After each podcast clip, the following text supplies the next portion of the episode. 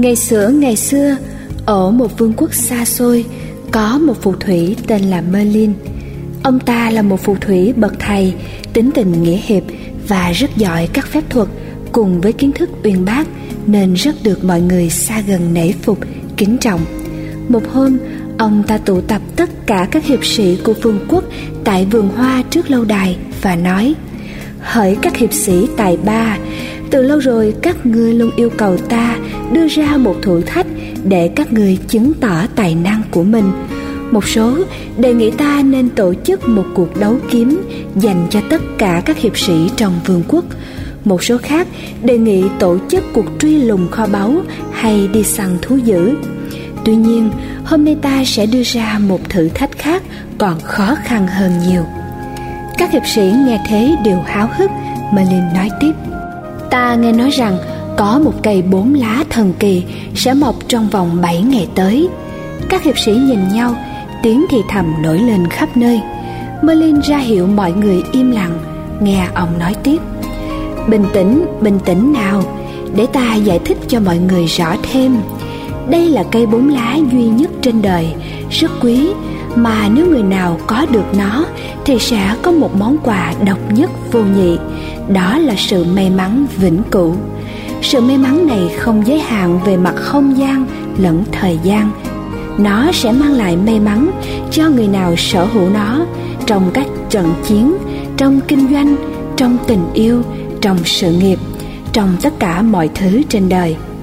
Sự phấn khích dâng cao trong các hiệp sĩ. Ai cũng muốn mình sẽ là vị chủ nhân của cây bốn lá thần kỳ đó một số người thậm chí quá phấn khích đã đứng lên rút gươm hô vang với cả quyết tâm cây bốn lá ở đâu ta thề sẽ mang về một lần nữa Merlin lại hết sức vất vả mới làm cho mọi người im lặng để tập trung nghe ông nói tiếp. Mọi người bình tĩnh nào, ta vẫn chưa nói hết mà. Cây bốn lá thần kỳ đó sẽ mọc trong khu rừng mê hoặc phía sau thung lũng lãng quên. Các ngươi phải băng qua 12 ngọn đồi mới đến được đó.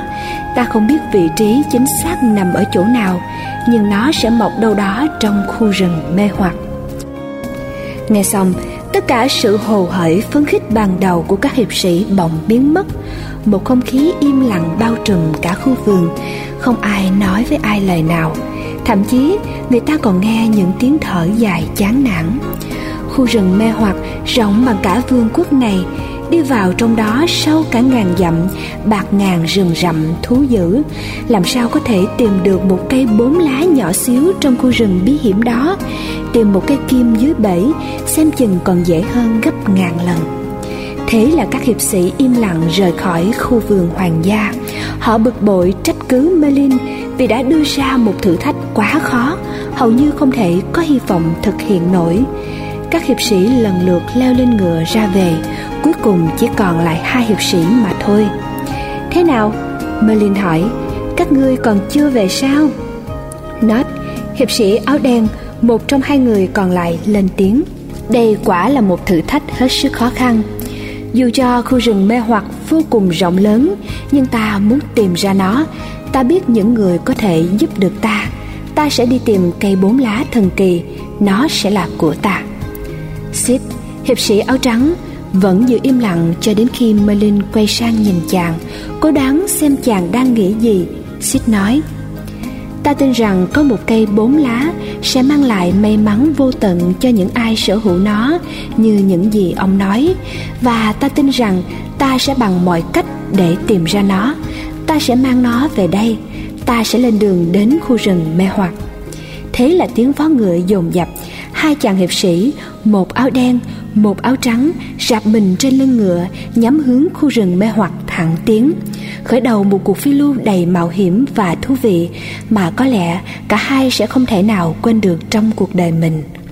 Hành trình tới được khu rừng mê hoặc quả là một chặng đường rất dài và mệt mỏi hai chàng hiệp sĩ phải mất hai ngày rong ruổi liên tục trên lưng ngựa mới đến được nơi mình mong muốn.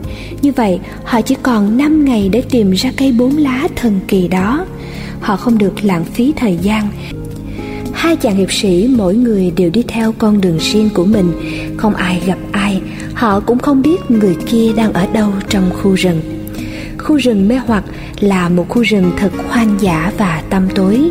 Những tán lá dày đặc tầng tầng lớp lớp phủ lên nhau khiến ánh nắng mặt trời không thể nào xuyên qua được. Vì thế, quanh năm khu rừng trông thật u tối ngay cả lúc ban ngày. Ban đêm, khu rừng thật im lặng và lạnh lẽo một cách đáng sợ. Đó đây vang lên những tiếng hú, tiếng gầm gừ của những loài thú kỳ lạ bí hiểm. Tất cả các cư dân của khu rừng mê hoặc đều nhận thấy và theo dõi sự hiện diện của hai kẻ xa lạ vừa mới xâm nhập vào đây. Sáng sớm hôm sau, khi vừa tỉnh giấc nát hiệp sĩ khoác áo choàng màu đen, đã sẵn sàng bắt đầu cuộc tìm kiếm của mình. Để an toàn và tránh thú dữ tối qua, anh đã ngủ trên một chạc cây cổ thụ. Anh nghĩ, cây bốn lá thần kỳ dĩ nhiên mọc lên từ lòng đất và ai là người biết rõ từng tấc đất trong khu rừng này? Thật dễ dàng, đó không ai khác hơn chính là thần nôm, hoàng tử của lòng đất. Thần nôm sống dưới lòng đất và tạo ra tất cả những đường hầm xuyên khắp khu rừng này. Ông ấy sẽ bảo cho ta biết cây bốn lá thần kỳ mọc ở đâu. Vì thế, nó lên ngựa đi hỏi thăm tất cả những sinh vật anh gặp trên đường về nơi cư ngụ của thần nom mất hết gần một ngày cuối cùng nó cũng tìm gặp được ông ta. Ngươi muốn gì? Hỏi hiệp sĩ áo đen. Thần nam hỏi ai cũng bảo là ngươi tìm gặp ta suốt cả ngày nay. Nốt nhảy xuống ngựa trả lời Đúng vậy Ta được biết là trong năm ngày nữa Một cây bốn lá thần kỳ sẽ mọc trong khu rừng này Và nó chỉ có thể mọc lên từ lòng đất. Vì thế Ông, hoàng tử của lòng đất Chắc chắn ông biết nó sẽ mọc ở đâu Ông là người duy nhất biết rõ từng chân tơ kẻ tóc của khu rừng bao la này Ông biết rõ hơn ai hết gốc rễ của từng bụi cây ngọn cỏ nếu trong vòng 5 ngày nữa mà cây bốn lá thần kỳ sẽ mọc trong khu rừng này thì chắc hẳn ông đã nhìn thấy rễ của nó rồi. Hãy nói cho ta biết nó ở đâu. Ừm, thần nom trầm tư suy nghĩ. Nó tiếp tục nói. Ông cũng như ta đều biết rằng cây bốn lá thần kỳ chỉ mang lại may mắn cho các hiệp sĩ mà thôi. Nó chẳng có giá trị gì đối với ông hay bất cứ cư dân nào trong khu rừng này. Hãy nói cho ta nó sẽ mọc ở đâu, ta chắc là ông biết mà. Thần non từ tốn trả lời Ta biết sức mạnh của cây bốn lá thần kỳ Và đối với riêng ta, một hoàng tử của lòng đất Thì ta cũng đã có quá đủ sự may mắn rồi nhưng ta chưa hề nhìn thấy rễ của cây bốn lá nào trong khu rừng này cả. Thật ra, cây bốn lá chưa bao giờ mọc ở khu rừng mê hoặc. Nó không thể nào mọc được ở đây. Người nào nói với ngươi điều đó, chắc hẳn đó là nói dối ngươi rồi. Nót nghe thế, bèn la lên giận dữ. Có chắc là ông đang không nói dối ta không? Hay là ông đã nói với gã xít Hiệp sĩ áo trắng cởi con bạch mã, Về cái cây đó rồi? Ngươi đang nói gì thế? Ta chẳng biết xít cũng như cái gã ngốc nào đã nói cho mi biết Về cái điều vớ vẩn này. Chưa bao giờ có một cây bốn lá nào mọc trong khu rừng này cả. Thậm chí chỉ là một cây ba lá cũng không. Cây bốn lá không mọc ở đây Đơn giản là vì nó không thể. Thế thôi, Vì vậy hãy để ta yên. Ta đã sống trong khu rừng này hơn 150 năm Và chưa có ai từng hỏi ta Về câu hỏi ngu ngốc đến thế. Đừng làm mất thời giờ của ta. Nhà ngươi, đi đi nó nhận ra rằng mình chẳng thể nào hỏi thêm được gì nữa. Vì thế, anh ta leo lên ngựa, Quay đi và quyết đợi đến ngày hôm sau. Cũng có thể nằm nói đúng, Vì ông ta chẳng có lý do gì để nói dối cả. Và biết đâu, chính phù thủy Merlin đã nói điều không có thật. Lúc đó nó hiểu được tâm trạng của những người khi biết rằng may mắn không mỉm cười với họ anh ta cảm thấy một nỗi sợ hãi mơ hồ. Tuy nhiên, cách dễ dàng nhất để xua tan sự hoài nghi vào lúc đó là hãy tự nhủ rằng điều đó là không đúng. Vì thế nó quyết định không tin lời của thần nom anh ta dự định sẽ tìm hỏi thêm một số người khác vào ngày hôm sau. Trong khi đó, vào buổi sáng thứ ba, sid hiệp sĩ áo trắng cũng có những suy nghĩ như nót chàng cũng biết rằng Nom chính là vị thần cần tìm tới để hỏi về cây bốn lá Suốt ngày dài, chàng đi hỏi thăm rất nhiều sinh vật kỳ lạ trong khu rừng, xem ông ta sống ở đâu. Cuối cùng chàng cũng đã gặp được thần non đang đứng cằn nhằn ở trước cổng một hang động khổng lồ, chỉ mấy phút sau khi Nót bỏ đi. Xích bước xuống ngựa, kính cẩn lên tiếng. Có phải ngài là thần non, vị thần mà mọi người vẫn thường gọi là hoàng tử của lòng đất không ạ? À? Đúng vậy, ta là thần non đây. Người muốn gì ở ta? Thưa ngài, có người nói với tôi rằng trong vòng 5 ngày nữa có một cây bốn lá thần kỳ sẽ mọc lên trong khu rừng này và Xích chưa kịp nói hết câu thì đã thấy mặt thần nom đỏ ửng lên như trái cà chua. Ông thở phì phò tức giận. Làm quái nào mà ai cũng hỏi ta về cái cây bốn lá vớ vẩn nào đó nhỉ? Ta vừa mới nói với một hiệu sĩ đến cách đây mấy phút. Chưa bao giờ có một cái cây bốn lá nào mọc ở khu rừng này hết. Đơn giản là vì loại cây đó không thể mọc ở đây. Ai nói với ngươi điều đó, chắc chắn là lầm rồi hay cũng có thể hắn ta đang lừa gạt ngươi. Tốt nhất là ngươi hãy nhanh chóng quay về lâu đài, hay đi cứu một cô nương nào đó đang trong vòng nguy hiểm. Đừng lãng phí thời gian ở đây nữa. Nghe xong những lời thần nam nói, sid lặng im suy nghĩ. Theo lời Merlin, thì cái bốn lá thần kỳ sẽ mọc trong khu rừng này. Còn theo lời thần nam, thì điều này lại không thể nào xảy ra. Có lẽ cả hai đều đúng. Vì thế, nếu cứ tiếp tục đi tìm, Nó hẳn sẽ là một điều vô ích. Nếu trong những điều kiện sẵn có như hiện nay Mà cây bốn lá thần kỳ không thể nào mọc lên được, Thì điều tốt nhất cần làm bây giờ Là tìm ra những điều kiện cần thiết Giúp cây bốn lá mọc được. Vì thế xích cố làm ông ta nguôi giận. Xin ngài đừng tức giận. Có phải là ngài nói rằng Chưa từng có một cây bốn lá nào mọc trong khu rừng này phải không ạ? à? Ta đã nói là chưa bao giờ rồi mà. Thần non bực bội hét lên, Rồi quay đầu bỏ đi. Xin ngài đừng đi Xích khẩn khoản, Xin hãy nói cho tôi biết tại sao. Tôi chỉ cần biết vì sao mà cây bốn lá lại không mọc được trong khu rừng này. Đó dĩ nhiên là vì đất đai ở đây. Chưa bao giờ có ai thay đổi đất trong khu rừng này cả. Chẳng ai chịu thay đổi Canh tác lại mảnh đất này để làm nó màu mỡ hơn Mà cây bốn lá thì lại cần đất đai tươi tốt mới có thể mọc lên được Vậy thì thưa thần, nếu tôi cải tạo lại đất ở đây, nếu tôi thay đổi nó, thì cây bốn lá có thể mọc lên phải không ạ? À? Dĩ nhiên rồi, ngươi không biết là chỉ khi ngươi thực hiện những điều mới mẻ thì ngươi mới có thể đạt được những kết quả mới hay sao nếu đất ở đây không được thay đổi, thì mọi thứ vẫn sẽ như cũ và sẽ không bao giờ có một cây bốn lá nào mọc lên ở đây. Thế, ngài có biết tôi có thể tìm được đất mới ở nơi nào không? Thần non đã gần như khuất dạng trong hang đá ngầm.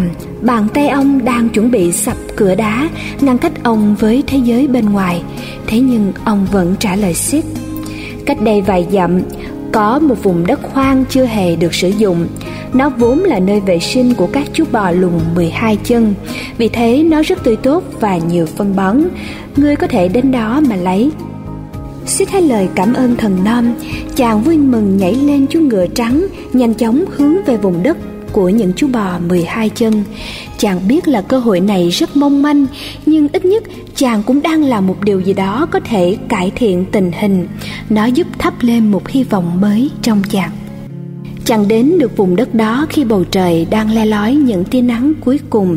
Không khó khăn gì mấy, Xích tìm ngay ra được khu đất nó quả là một mảnh đất màu mỡ, đất còn rất mới và chỉ cần nhìn sơ thôi cũng biết ngay là rất giàu phân bón.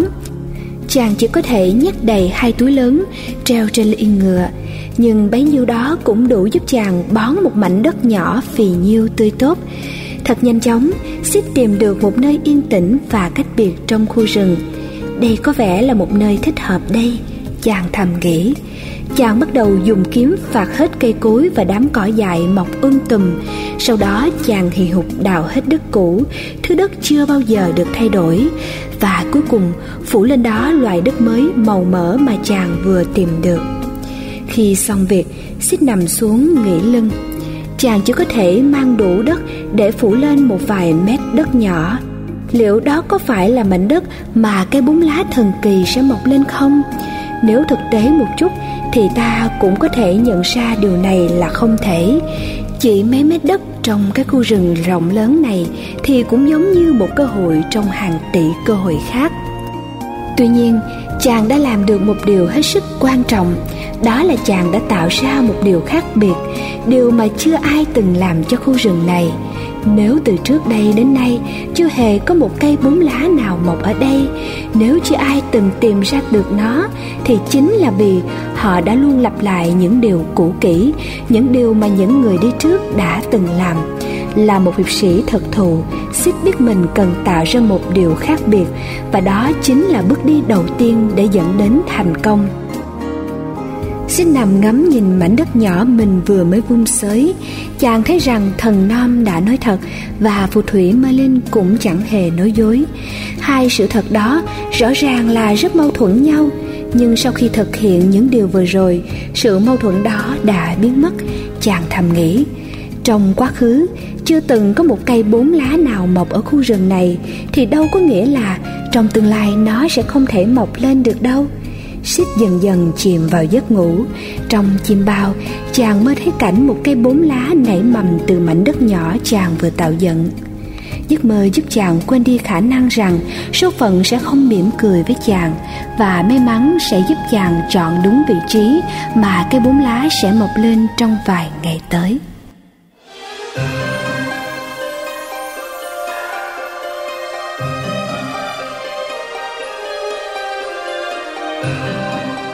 Buổi sáng thứ tư, khu rừng chật lạnh lẽo hơn mọi ngày.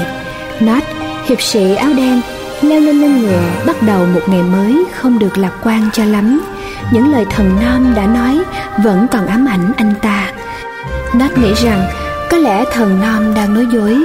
Anh ta tự nhủ đó không phải là sự thật. Dù rằng điều đó chẳng dẫn anh ta tới đâu, nhưng ít nhất nó cũng làm anh ta bình tĩnh trở lại. Nat quyết định hôm nay anh ta sẽ đi tìm hỏi thêm những người khác. Có thể anh ta sẽ gặp May thì sao? Sau 5 tiếng đồng hồ rong ruổi trên lưng ngựa Nat nghe văng vẳng đâu đây tiếng thác nước đang chảy. Cảm thấy khác Nat bèn đi theo âm thanh của nước. Cuối cùng, nó dẫn anh ta đến một cái hồ thật rộng. Cảnh hồ trông tuyệt đẹp. Ven hai bên thành hồ mọc đầy những bông hoa ly trắng và đỏ, tỏa ra một mùi hương thơm ngát. Nót ngồi xuống bên hồ, uống một ngụm nước, trong khi con ngựa đen uống lấy uống để dòng nước trong lành. Đột nhiên, một giọng nói vang lên phía sau khiến nót giật mình bật dậy. Ngươi là ai? Một giọng nói ngọt ngào nhưng thâm trầm, mỏng manh nhưng cứng rắn, mời gọi nhưng lạnh lùng. Nót quay lại và nhận ra bà chúa hồ, bà ta có một sắc đẹp mê hồn. Cơ thể bà ta tạo thành bởi một làn nước trong vắt, có thể nhìn xuyên thấu qua được. Nó đã từng nghe nói về bà chúa hồ. Anh ta nhanh chóng hiểu rằng mình có thể khai thác được những thông tin quý giá từ bà. Ta là nót hiệp sĩ áo đen. Ngươi và con ngựa đen của mình đang làm gì bên hồ của ta vậy? Các ngươi đã uống xong rồi, còn cần gì nữa? Các ngươi có biết là mình đang đánh thức những bông hoa ly xinh đẹp của ta không? Giờ đang là giờ ngủ trưa của chúng. Nếu ngươi đánh thức chúng dậy, thì đêm nay chúng sẽ không ca hát nữa. Giọng hát của chúng sẽ giúp rút bớt nước trong hồ vào ban đêm. Nếu chúng không hát, nước trong hồ sẽ không bay hơi. Và nếu nước không còn bay hơi, thì hồ sẽ bị đầy ứ. Và nếu hồ quá nhiều nước, gây ra ngập lụt, thì rất nhiều cây cối và sinh vật trong rừng sẽ bị chết vì vậy, hãy giữ im lặng và đi đi. Khoan đã khoan đã, nết chen ngang. Ta không quan tâm đến những vấn đề của ngươi. Ta sẽ đi ngay thôi. Ta chỉ muốn hỏi ngươi một việc. Ngươi, bà chú hồ, người phân bố nước khắp khu rừng mê hoặc. Ngươi, người tới nước cho tất cả các ngóc ngách của khu rừng này. Hãy nói cho ta biết cây bốn lá sẽ mọc ở đâu trong mấy ngày tới? Bà chú hồ nghe thế liền phá lên cười đó là một giọng cười nửa vui tươi, nửa chế giễu. Giọng cười của bà vừa chói tai, vừa sâu thẳm và vang xa tới hàng vạn dặm khi ngừng cười, gương mặt bà nhanh chóng trở nên nghiêm nghị. Không một cây bốn lá nào có thể mọc ở đây được. Ngươi không thấy rằng tất cả lượng nước mà ta phân phối cho khu rừng mê hoặc là do ngắm qua từ lòng đất hay sao? Nước của ta không chảy thành sông hay suối, nó ngắm từ hồ tới mọi ngóc cách trong khu rừng mê hoặc. Ngươi đã từng thấy vũng nước nào trong khu rừng này chưa? Mà cái bóng lá thì cần rất nhiều nước. Nó cần một dòng suối lúc nào cũng tuôn chảy để cung cấp nước cho nó. Ngươi sẽ không bao giờ tìm được một cây bốn lá nào trong khu rừng này. Nói xong, bà chú hồ biến mất trong dòng nước. Đó là một cảnh tượng đáng kinh ngạc làn nước tạo nên hình dáng của bà, đột ngột rơi xuống và tan ra hàng ngàn giọt nước li ti bắn tung tóe trên mặt hồ Nết hầu như chẳng thèm để ý gì tới cảnh tượng kỳ diệu mà anh ta vừa chứng kiến. Anh ta cảm thấy mệt mỏi khi nghe mọi người đều nói những điều như nhau về cây bóng lá. Nó đứng thẫn thờ ra đó mà suy nghĩ, chuyện gì đang xảy ra thế. Anh ta bắt đầu nhận ra rằng chắc chắn may mắn sẽ không đứng về phía mình. Điều này khiến Nốt cảm thấy sợ hãi. Nỗi sợ hãi này còn tồi tệ hơn cả lần Anh ta vừa nói chuyện xong với thần non Ta phải tìm ra ai đó nói khác đi mới được. Ta phải tìm ra ai đó khẳng định với ta rằng Cây bóng lá may mắn đó sẽ mọc trong khu rừng này. Nó lầm bầm tự nhủ. Nó bắt đầu cảm thấy căm ghét sự may mắn. Nó thật xấu xa. Đó là thứ đáng khát khao nhất, nhưng cũng khó có được nhất trên cõi đời này. Và nó không thể nào chịu đựng nổi cảm giác đó. Chờ đợi làm anh ta mất hết tinh thần. Nhưng hiện giờ, đó là điều duy nhất mà nó có thể làm. Vì thế, nó leo lên lưng ngựa và đi lang thang vô định mãi trong rừng. Hy vọng rằng mình sẽ bỗng nhiên may mắn phát hiện được cây bốn lá thần kỳ ở đâu đó. Cũng vào ngày hôm ấy, Xích thức dậy trễ hơn một chút so với ngày thường. Cho chú ngựa trắng ăn cỏ xong, Chàng suy nghĩ về những việc sẽ làm ngày hôm nay. Mình đã có đất rồi, Bây giờ mình cần biết mảnh đất đó cần bao nhiêu nước thì đủ. Mình biết là khả năng chọn đúng vị trí nơi cây sẽ mọc là rất thấp nhưng cũng biết đâu, mình may mắn thì sao? Vì thế mình cần phải bảo đảm mảnh đất đó có đủ lượng nước nó cần.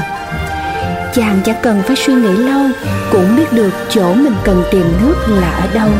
Bất cứ hiệp sĩ nào cũng biết rằng nguồn nước tốt nhất trong khu rừng mê hoặc là nước của bà chúa hồ.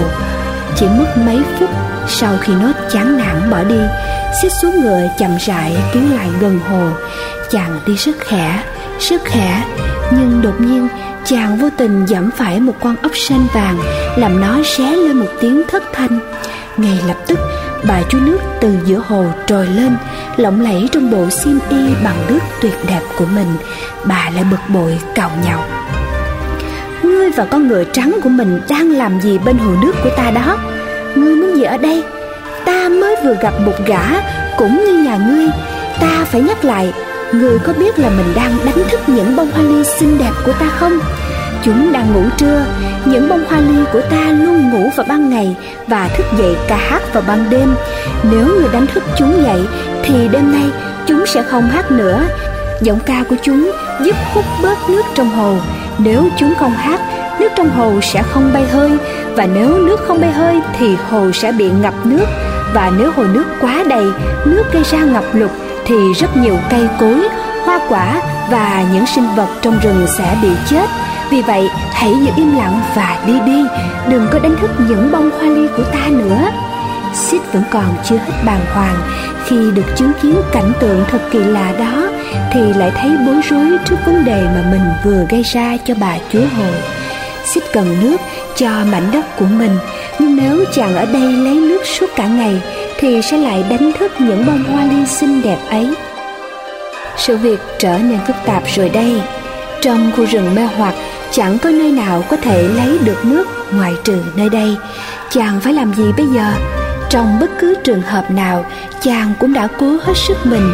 Và Sid cũng chẳng biết phải làm gì hôm nay nữa, nên chàng chuyển hướng quan tâm của mình đến những vấn đề của bà chúa hồ. Biết đâu chàng có thể giúp bà được một chút gì đó thưa bà chú hồ, tại sao nước lại không chảy khỏi hồ? Tất cả các hồ đều có mạch nước chảy lưu thông mà. Bởi vì lần đầu tiên, giọng nói của bà không còn chứa đựng hai sắc thái đối nghịch nhau nữa. Đó là một giọng nói buồn bã và đau đớn.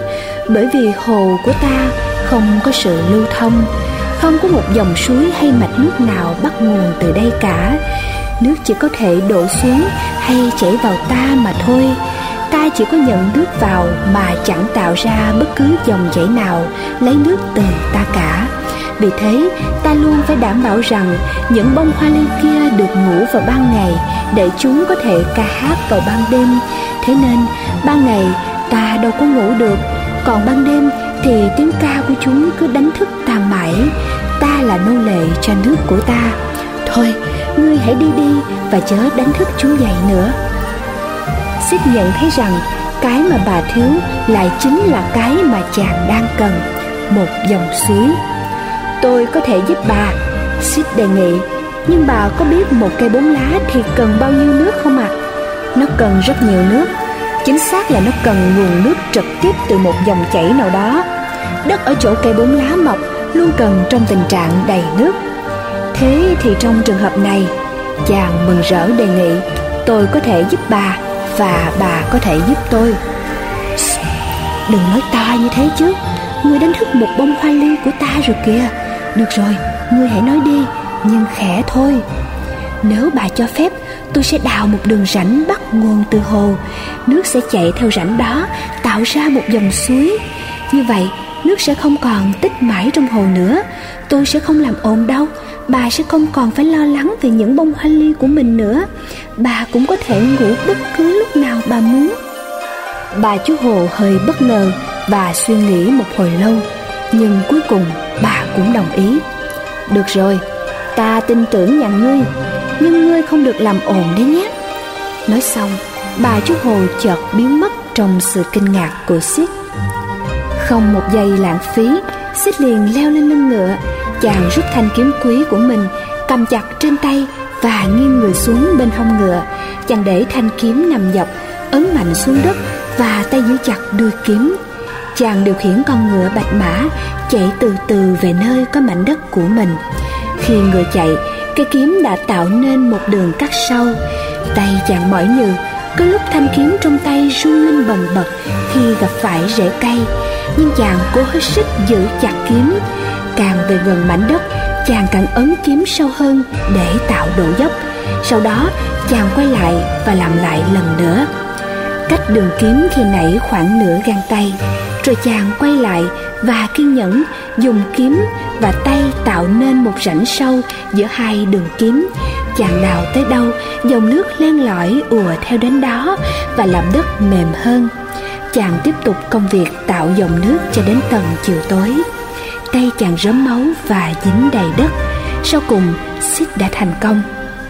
Chàng mừng rỡ nhìn dòng nước nhỏ trong vắt chạy đến nơi cần nước. Mảnh đất của chàng tạo nên và từ đó, nước thấm lan tỏa khắp nơi xung quanh. Chàng đã mang nước đến cho mảnh đất nhỏ của mình bằng cách tạo ra dòng suối trực tiếp bắt nguồn từ hồ, đồng thời giải thoát được phần nào lượng nước đang ứ động trong hồ đây là điều chưa bao giờ xảy ra trước đây. Chàng vừa rửa kiếm vừa vui mừng nhìn dòng suối nhỏ đang chảy về. Đêm đó, nằm bên cạnh mảnh đất, chàng thật hài lòng nghĩ về những gì mình đã làm được. Chàng nhớ lại lời dặn của người ông quá cố. Cuộc sống sẽ mang lại cho cháu những gì cháu đã cho đi. Những vấn đề của người khác thường lại là một giải pháp cho chính cháu. Nếu cháu sẵn sàng sẽ chia, cháu sẽ nhận được nhiều hơn thế nữa và điều này chính xác vừa xảy ra với Sid chàng đã chấp nhận quanh đi chuyện lấy nước để khỏi đánh thức những bông hoa ly và ngay khi tìm cách chia sẻ những nỗi khổ của bà chú hồi, thì chàng lại tìm được cách giải quyết được việc của chính mình. Bây giờ Sid ít cảm thấy lo lắng hơn về việc liệu mảnh đất mình chọn có đúng là nơi cây bốn lá thần kỳ sẽ mọc hay không. Có những lúc, trong tâm trí chàng cảm thấy mình đã bỏ qua nhiều thời gian và công sức để chăm sóc một nơi mà chưa chắc đã là chỗ cây bốn lá sẽ mọc lên. Nhưng sau những lúc như vậy, chàng luôn tự nhủ, mình đã làm những việc nên làm. Điều này còn quan trọng hơn việc liệu chàng có may mắn chọn đúng chỗ hay không. Tại sao chàng cũng không biết nữa? Chàng chỉ cảm thấy như vậy là đúng chắc có lẽ sau khi thay đổi đất mới thì điều phải làm tiếp theo là cung cấp nước cho nó. Chàng đang làm những gì mình phải làm, và điều này mang lại cho chàng một cảm giác dễ chịu, làm cho chàng ít còn phải bận tâm, lo lắng về những điều khác nữa. Thật ra, Sid cũng cảm thấy rất rõ cái khả năng hiếm hoi của mình khi chàng chọn vị trí ngẫu nhiên này. Thế nhưng, chàng đã biết được hai lý do tại sao cây bốn lá thần kỳ chưa bao giờ mọc được trong khu rừng mê hoặc? Và chàng tin chắc rằng mình sẽ còn biết nhiều hơn nữa vào ngày mai. Trước hết, như vậy đã, và chàng bằng lòng với những gì mình đã làm.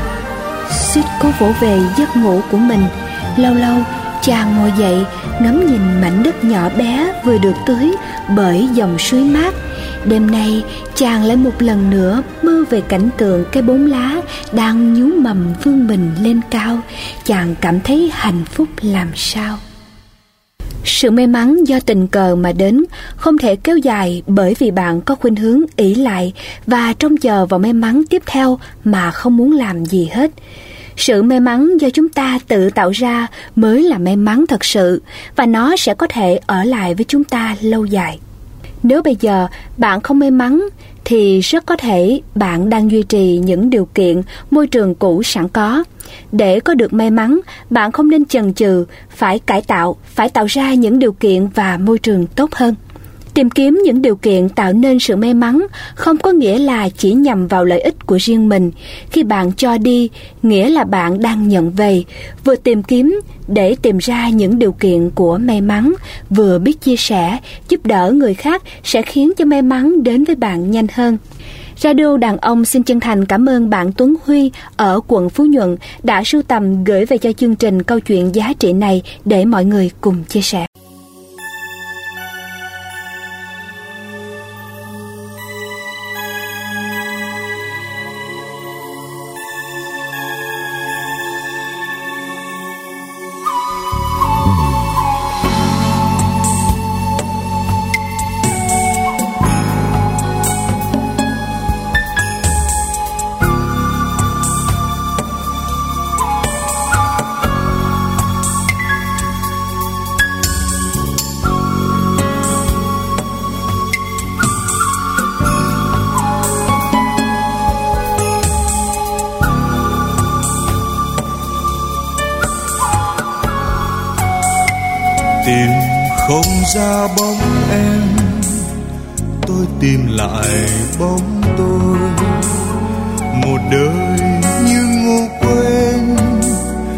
Âm thầm trong bóng đêm. Tôi tìm ai đến dưới chân vỉa hè? Tôi tìm ai chưa dưới chân hàng me? Tôi tìm trong quán rượu. Tôi tìm trong xó chợ. Một đời đảo điên trong màn đêm tê tái bóng lăn trên phố dài nghe từng cơn mưa đổ, nước mắt như hồ tây đến làm thêm linh thú quắt queo, không mái nhà, đôi bàn chân dã mòn bước nặng nề xót xa. Tìm không ra bóng em, không nhìn lại bóng tôi. Tìm lời du diêu em, vỗ về cho trái tim. Tôi tìm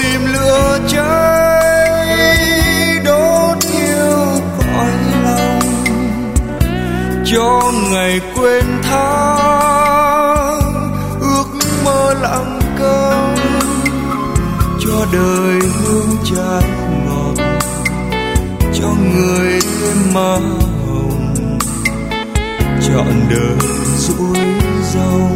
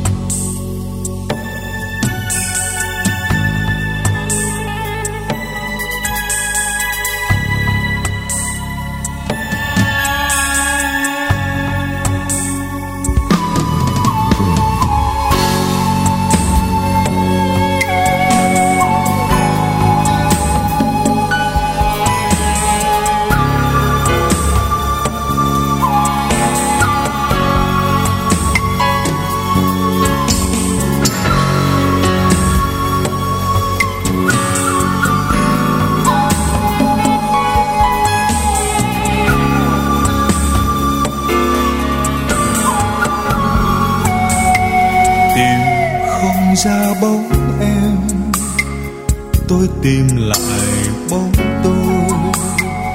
Một đời như ngu quên âm thầm trong bóng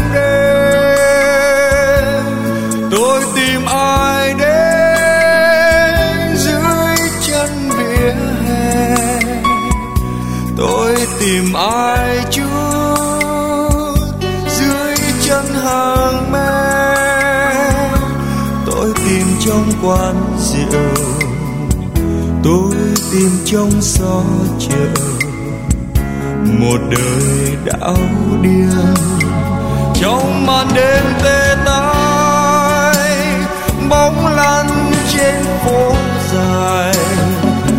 Nghe từng cơn mưa đổ, nước mắt như hồ tây đêm làm thêm linh thú quắt queo không mai nơi bàn chân dạ mòn, bước nặng nề xót xa.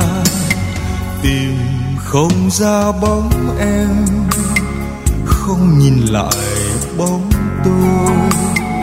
Tìm không ra bóng em, tôi tìm lại bóng tôi. Tìm không ra bóng em, không nhìn lại